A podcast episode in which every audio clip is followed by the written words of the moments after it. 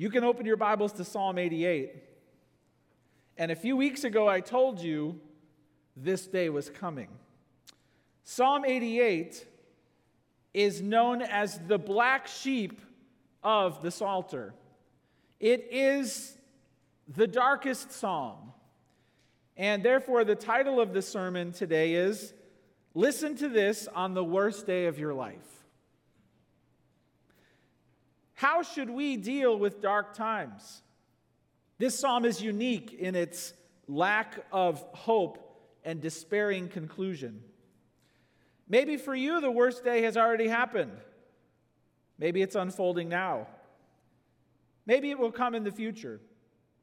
And you'll find your way back to this message when you need it most. Not only for you, but maybe there are some people in your life and they don't know what to do on the worst day of their life, and you can share this sermon with them as one way that you can help. Because of the nature of this psalm, my goal today is to respect the gravity of the theme as I seek to shepherd you and as God seeks to shepherd me with what's special about this. We have to know, first and foremost, going into it, because this is a psalm, we have to know that this is a song and it's a sad song. It is the saddest song in a book of songs meant to be sung to God. And the thought of a sad song being in the Bible is really profound. The songwriters of our day know the power and the purpose of sad music. In fact, Elton John wrote a whole song about sad songs. The song is about sad songs. Guess there are times when we all need to share a little pain, and ironing out the rough spots is the hardest part when memories remain. And it's times like these when we all need to hear the radio, because from the lips of some old singer, we can share the troubles we already know. Turn them on, or as he sings it, turn them on. Turn them on. Turn on those sad songs. When all hope is gone, sad songs say so much. Well, the Bible gets that. There are sad songs in the Bible, and they serve not just an earthly purpose, uh, but a divine purpose. And it is a common need among humanity. All of us need to know what to do, what to say, how to express ourselves when we go through the darkest days. Psalm 88, it says, a song. A psalm of the sons of Korah to the choir master, according to the Mahalath Leannoth, a maskil of Heman the Ezrahite. So that's a lot of introductory material telling you that a songwriter wrote this as a part of a concerted effort to write music to lead God's people to praise. This is a praise song for God's people. Verse 1 O Lord, God of my salvation, I cry out day and night before you. Let my prayer come before you. Incline your ear to my cry. For my soul is full of troubles, and my life draws near to Sheol. I'm counted among those who go down to the pit. I am a man who has no strength. Like one set loose among the dead, like the slain that lie in the grave, like those whom you remember no more, for they are cut off from your hand. You have put me in the depths of the pit, in the regions dark and deep. Your wrath lies heavy upon me, and you overwhelm me with all your waves. Selah. You have caused my companions to shun me. You have made me a horror to them. I am shut in so that I cannot escape. My eyes grow dim through sorrow.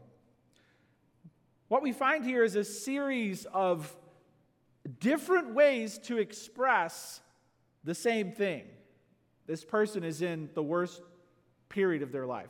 They're finding a variety of different emotional ways, primarily, to express this to God. But understand from the beginning that this entire psalm serves a purpose. It says, O Lord, God of my salvation, I cry out day and night before you. It's a cry, it's a song and a prayer to God.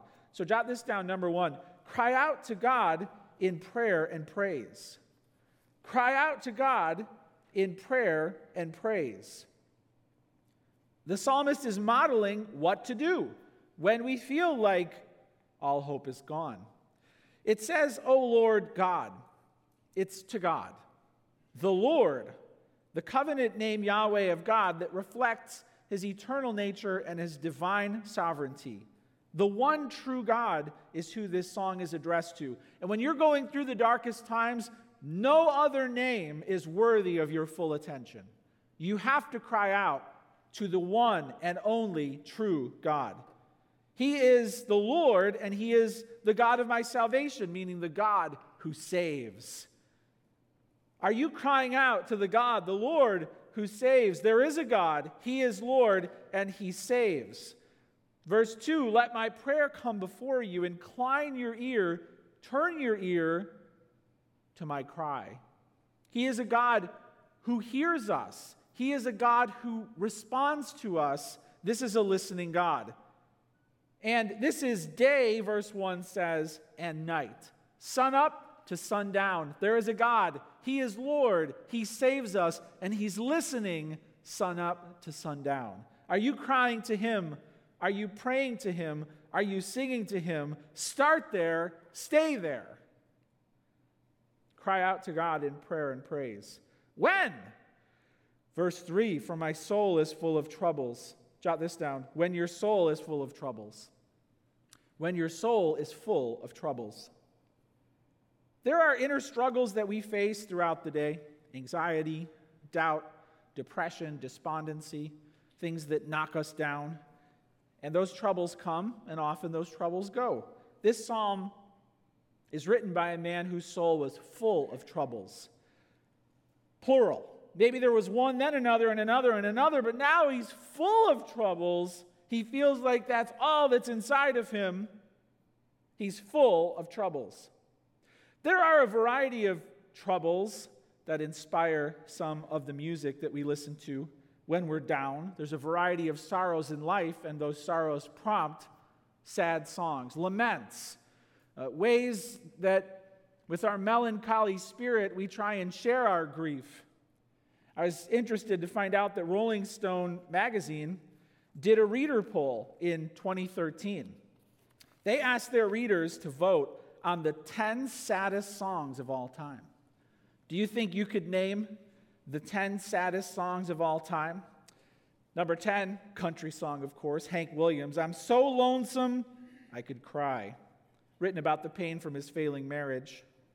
Number 8, John Prine wrote a song in 1971 called Sam Stone about a Vietnam War vet who came home and was addicted to heroin. And one of the lines says, There's a hole in daddy's arm where all the money goes. Jesus Christ died for nothing, I suppose. The song ends with the character overdosing because of his addiction. Sad song. Number seven was Pearl Jam, Black. Eddie Vedder wrote it, most people believe, uh, because of his divorce and the line that crowds all over the world shouted with him in concerts at the end. I know someday you'll have a beautiful life. I know you'll be a star in somebody else's sky. Why? Why can't it be mine? Lost love. Number seven. Number four, of course, you know Harry Chapin's Cat's in the Cradle about a dad who didn't spend enough time with his son growing up. What made the song even sadder is that Chapin died in a car accident in 1981, never got to see his own children growing up. Number three, I've got to play a clip from number three. Listen to part of number three.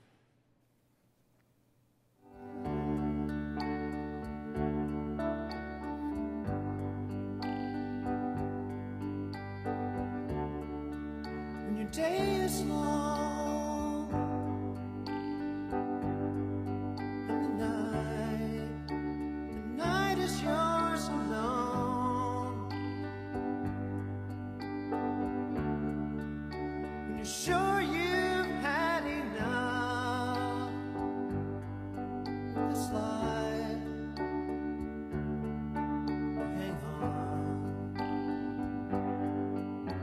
Know the name? What's the name of that song? When it comes on in the car and you're all alone, you just have to leave it on. You think to yourself, they're right. There's just so much pain in this life. The video, if you don't remember, very powerful. It goes there's a traffic jam and it goes from car to car and it kind of shows what everyone is thinking, all of their problems. And what's also profound is throughout the video, there's religious icons a statue of Jesus or an angel and a person standing up, we don't know his purpose, up on the top of the freeway, throwing pages of the Bible down on these people. And it shows that even in the secular world, people are seeking for some divine encounter during their pain and everyone has it. Of course, the number one saddest song of all time was uh, Eric Clapton's Tears in Heaven. His son Conor was just four years old when he fell to his death from the 53rd floor of a New York building in 1991. Not long after that, Clapton and uh, his songwriter penned Tears in Heaven as a tribute to his child. All of these songs are sad songs. They grow out of a variety of troubles, and troubles will fill our soul. And God puts a sad song in the Bible because this world will compound the troubles in our soul. For my soul is full of troubles. And my life draws near to Sheol. Jot this down. When you feel death is near, Sheol is a word for grave. The grave is near.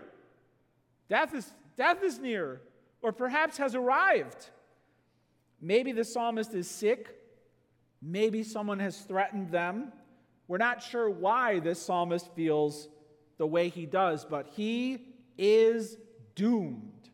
He has no hope of survival, none. It's been decided he's a dead man. In fact, he talks throughout this psalm as if he's in a graveyard, verse 5, with other dead people, like one set loose among the dead. He talks as if he's already been lowered into his tomb and he feels buried alive. That's bad. That's bad. When you feel death is near, things couldn't be worse.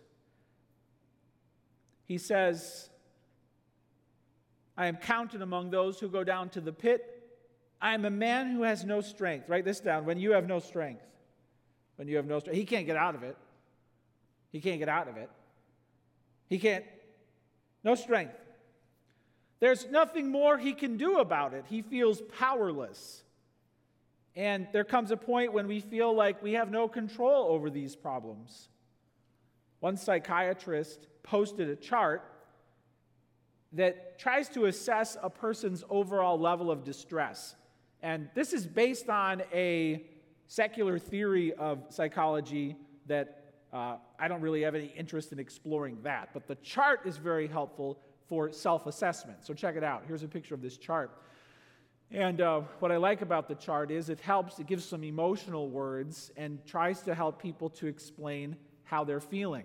And of course, down in the green, you know, you feel good, really good. There's joy, but then things change, and there's panic, fear, anxiety, worry, or even rage, anger, irritation, frustration, and you are either fighting or flighting when things start to go wrong. But then if they keep going wrong, you cross over. And then there's helplessness, depression, numbness, shame, shutting down, hopelessness, preparation for death and feeling trapped, and he calls that the freeze, the collapse. And that dotted line right there is what really caught my attention because between the fight, flight, and the freeze, it says, You thought you could, I can, but then when you get to the point where you say, I can't, everything changes. And that really is the place this psalmist has gotten to. Whatever they thought they could do to change things or improve them, whatever they thought God could do, it's all gone. And, and he's faced with the stark reality that he can't. And whether it took you years or however long it took you, maybe you've arrived at that place where you are facing the stone cold reality that you are helpless, powerless Nothing you can do will change this. You have no strength. Maybe you have lost heart, felt the pain of crippling trauma. It could be emotionally or physically. Your power is all gone. I've been there. Have you been there? Are you there? You have no strength. Jot this down. And when you feel God is against you, this is what makes it worse. It says in verse 6 You have put me in the depths of the pit, in the regions dark and deep. Your wrath lies heavily upon me, and you overwhelm me with all of your waves. The psalmist feels like God is against him. Like God is against him. It says, Your wrath, verse 7, lies heavily upon me. Now, we don't have any indication in this psalm, like we do in other psalms, that the psalmist did something wrong. There are times where David, it says in the heading, David sinned. And here's what he wrote about that. And it's a repentance. Because this psalmist doesn't give us any indication that he did something wrong, the fact that God's wrath is upon him means he feels like there's cruel and unusual punishment happening here. The nature of his distress feels out of line with God's loving character. And the psalmist talks as if, get this, God himself has already placed this man in his grave and then filled it with water. Your waves overwhelm me. Here's a picture of a, of a pallbearer, and the psalmist is describing God as that. God carried me to my grave. He feels forsaken. He feels God is against him. Certainly, given my agony, God must be against me, is what he's thinking. You have put me in the depths of the pit, in the regions dark and deep. Your wrath lies heavy upon me, and you overwhelm me with all your waves. Selah. It continues to get worse. You have caused my companions to shun me and have made me a horror to them. I am shut in so that I cannot escape. My eye grows dim with sorrow. Jot this down when you feel abandoned and alone, others have walked away. Nobody is showing up to help, to hear. They're not just neglecting you, it says, You have made me a horror to them. A horror. The NIV says, You have made me repulsive to them. Why would friends and family turn away from this person as if they're repulsive? Well, it could be physically. There are some illnesses where the community had to put that person out of the community. Um, but it could also be spiritually. They kind of combined. If you were suffering physically, they assumed too often that God must be punishing you. Therefore, you were spiritually a source of defilement to them. Because if God's against you and I go hang out with you, then I'm going to get zapped too. So, whether they see it as this person's physically defiled or spiritually defiled, no one wants to be around this person and therefore the loneliness sets in. They don't just feel like God has abandoned them, they feel like everyone else has abandoned them. We have to realize that it's just simply not true. Some of the most righteous people in the Bible, Job, felt like God was against them or away from them, but he was right there at work. Paul was beaten and thrown in jail and left for dead and stoned, and, and he was writing the Bible while a lot of this was happening. Jesus himself, God's Son, was crushed and cast off by this world. So we can't assume just because life is bad and we're suffering that God is against us. In fact, Psalm 34 18, we'll put that up on the screen. Uh, it says this Psalm 34 18, the Lord is near to the brokenhearted and saves the crushed in spirit. God's actually coming closer when your pain is amplified and he comes to save. When it feels like God is farthest away, he is often closer than he's ever been. Verse 8 I'm shut in so that I cannot escape. My eye grows dim through sorrow. So jot this down when you feel trapped. When you feel trapped, Every day I call upon you, O Lord. I spread out my hands to you, feel trapped, confined, can't escape, and so grief abides. Well, in just eight, nine verses, we have already come to such a dark place. He's trapped in a tomb of grief. Wow, how heavy this is. And Christians, we have to understand that we will suffer in this life terrible loss, sickness, maybe even chronic illness, broken relationships, natural disasters, uh, life calamity. And Psalm 88 shows us that God is able to articulate and commemorate the anguish that we experience by His Holy Spirit. Remember what we believe about the Bible. This psalm, this saddest song, was breathed into the Bible by God. And therefore, it's His voice coming through the author to us.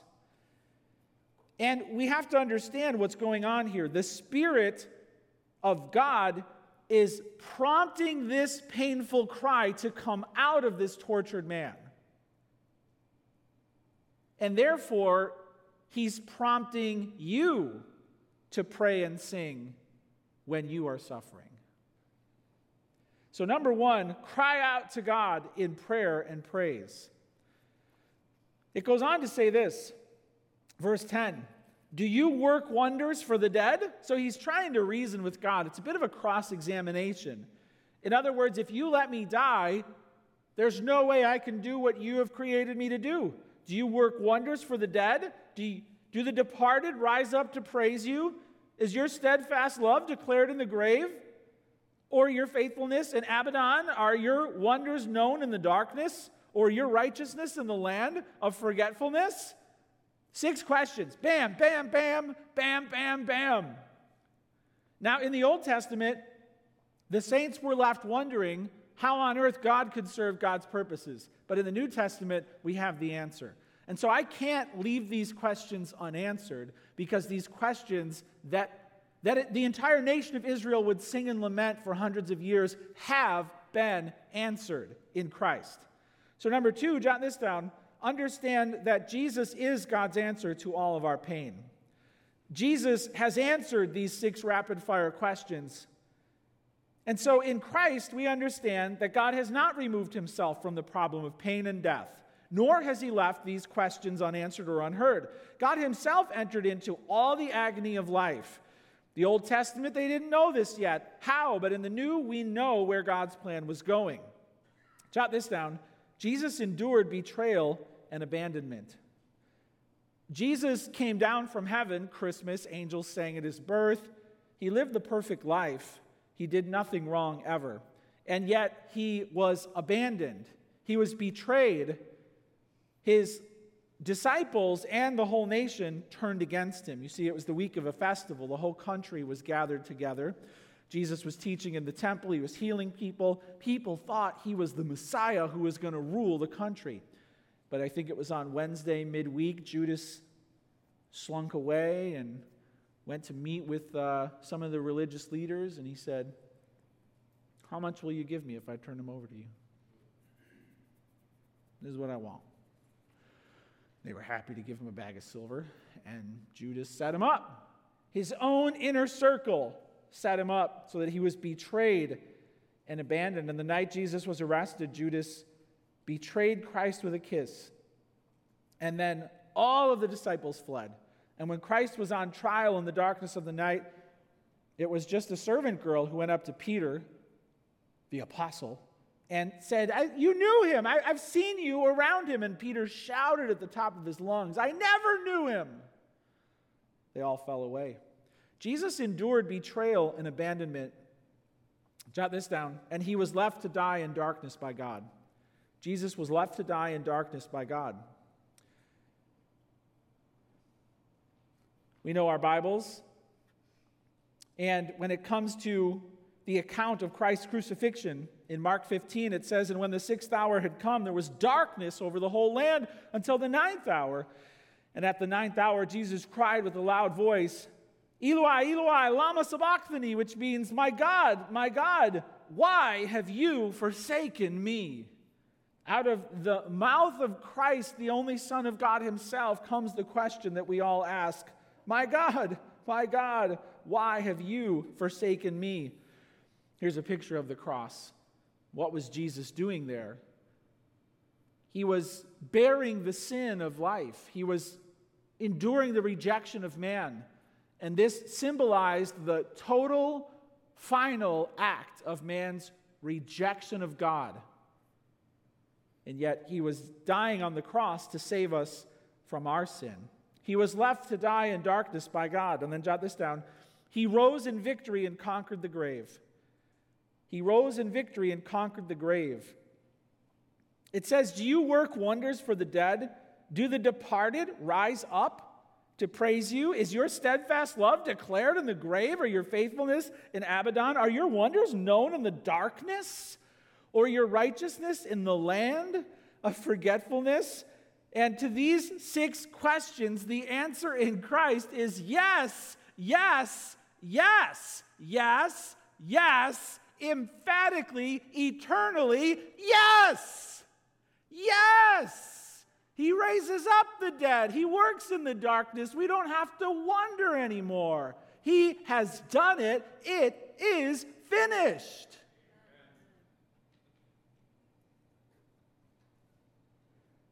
Yes, your spirit can rise up to praise God through those dark, deep waters of the grave.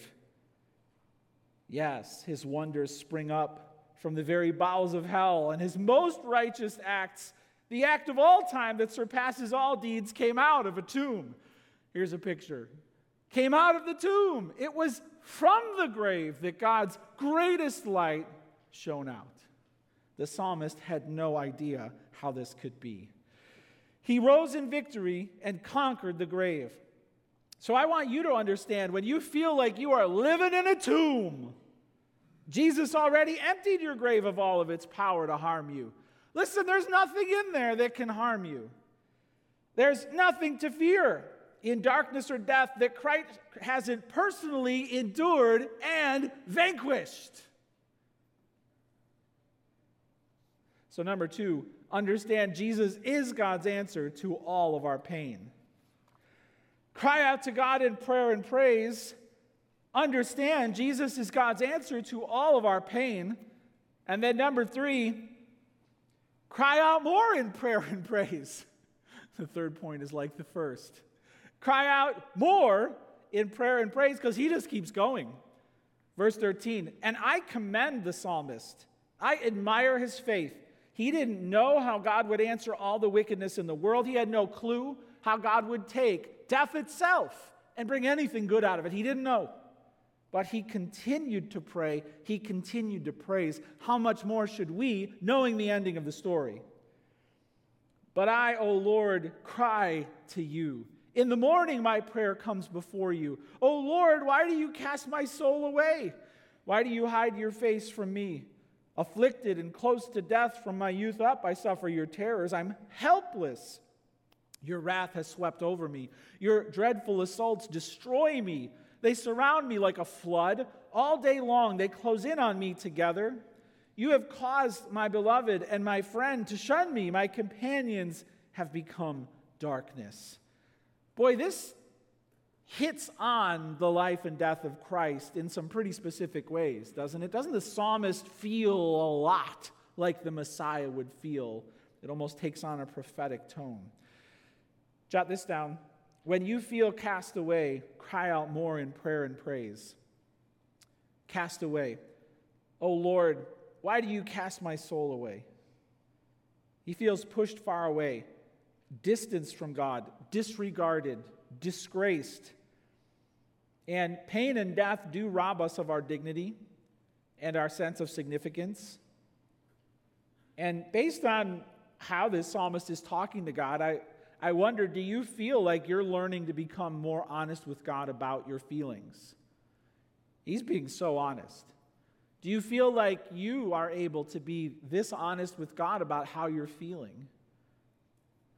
because he's modeling for us an open and honest relationship with God. Jot this down when God is hiding his face. Why do you hide your face from me? Verse 14. God's face is um, a metonym, it stands in for his presence and his favor, right? So he doesn't mean literally God's face in front of him. But God hiding his face means he doesn't feel like he has God's attention or his favor.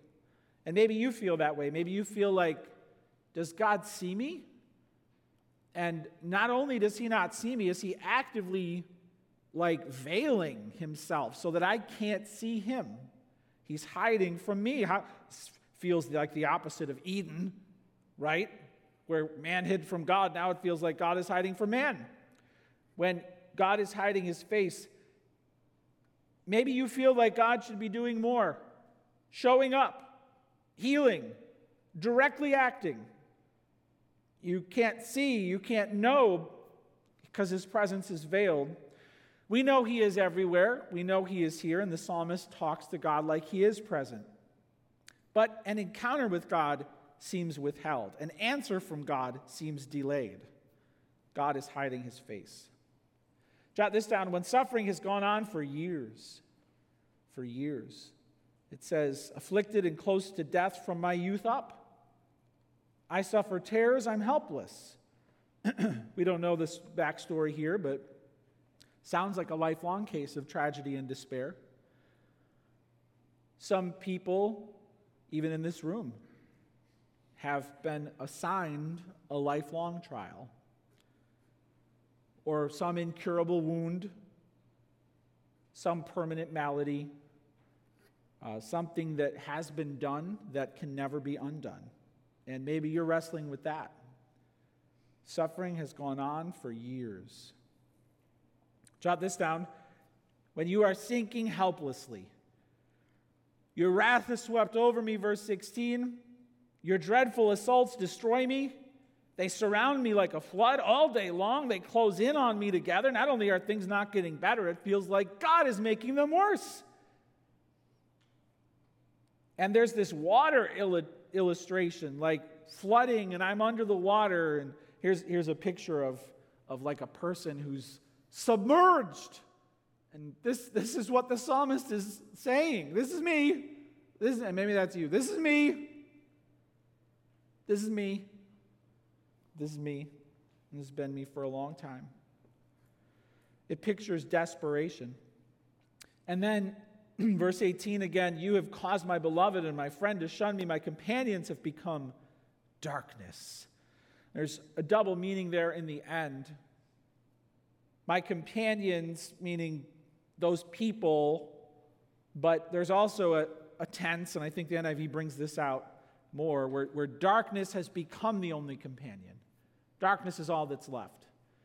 What's, what's profound is that darkness is the thing that is still being experienced. In fact, the very last word of this song is darkness.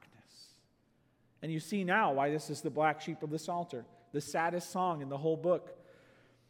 Because the final word is not, I believe God is going to, right? Yes, Lord. He, no. Beauty from ashes. Nope, none of that. God works all things to, nope, none of that. Darkness. Darkness. And that might be where your heart is at. The final word at the end of a full day, after many previous full days of prayer and praise, it's just still dark. The end of all the prayer and the song, and the piety and the faith, and nothing has seemed to change. But it's powerful to see that when darkness is all that remains, when darkness is all that remains, still he prays. Still he sings. Still he cries out. When darkness is all that remains, will you sing? Will you pray? Will you cry out? Steven Curtis Chapman is one of the most well known Christian songwriters of all time. And they went through a personal tragedy, family tragedy, maybe 10 years ago, when his uh, son uh, ran over his daughter on the driveway, and she died. And can you imagine? Can you imagine? Steven Curtis Chapman leads the world in worship. He was on a trip to go lead people in worship when he got this terrible call about what had happened in his family. And after they went home and they took several months off, the next thing that they were supposed to do was at the DuPage County Fair. We lived out there. So we went to the DuPage County Fair. We knew Steven Curtis Chapman was supposed to be there. Nobody thought he would be there. Then it came, out. he's going to come. He's going to come. and we didn't have tickets or anything, but it was set up so that everybody could see the stage and the concert. And so we were there all day, and we were, I was literally walking to the parking garage about to go home, and, and then the concert started. And I was like, wow, they're, they're going to do it. And his son, who ran over his daughter, is part of the band. So they're both on stage together. And I was impressed. And then um, and then I was just blown away by what happened. So this, this is like a really amateur video, not mine. Somebody took an amateur video, but I found a clip of this was the first song they performed as a family after this horrible tragedy. Check it out.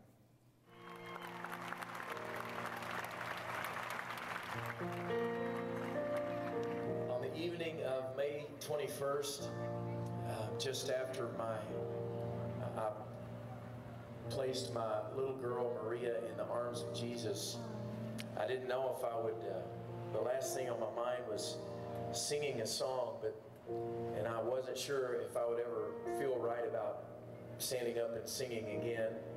Uh, but it didn't take long to realize that I had to because everything that I'd been singing all these years and saying, preaching and talking about, uh, I found it to really, really, really be true in a whole new and amazing, powerful yet painful way. And uh, but these words were the first ones that kind of came to my to my lips, and um, I didn't really feel like I had an option. I had to say this. And as I said it more and more, and as I sang this song, although it wasn't much of a, a song at the time, it was really just a cry and a scream and a, a prayer. Um, I began to to find an amazing comfort and a peace that truly did and continues to pass understanding. And so uh, I just want to start our night tonight together saying these words and singing these words. Blessed be the name of our Lord. Blessed be your name in the land that is plentiful, where your streams of abundance flow. Blessed be your name. Blessed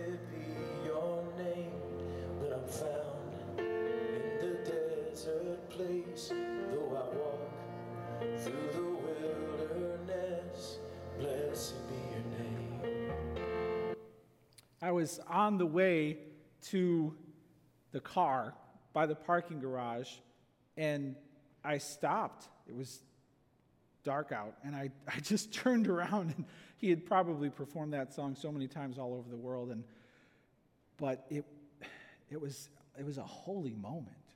I was like, how is he doing this? How is he doing this? And he didn't just say it, he sang it. And he didn't give up on God in the dark.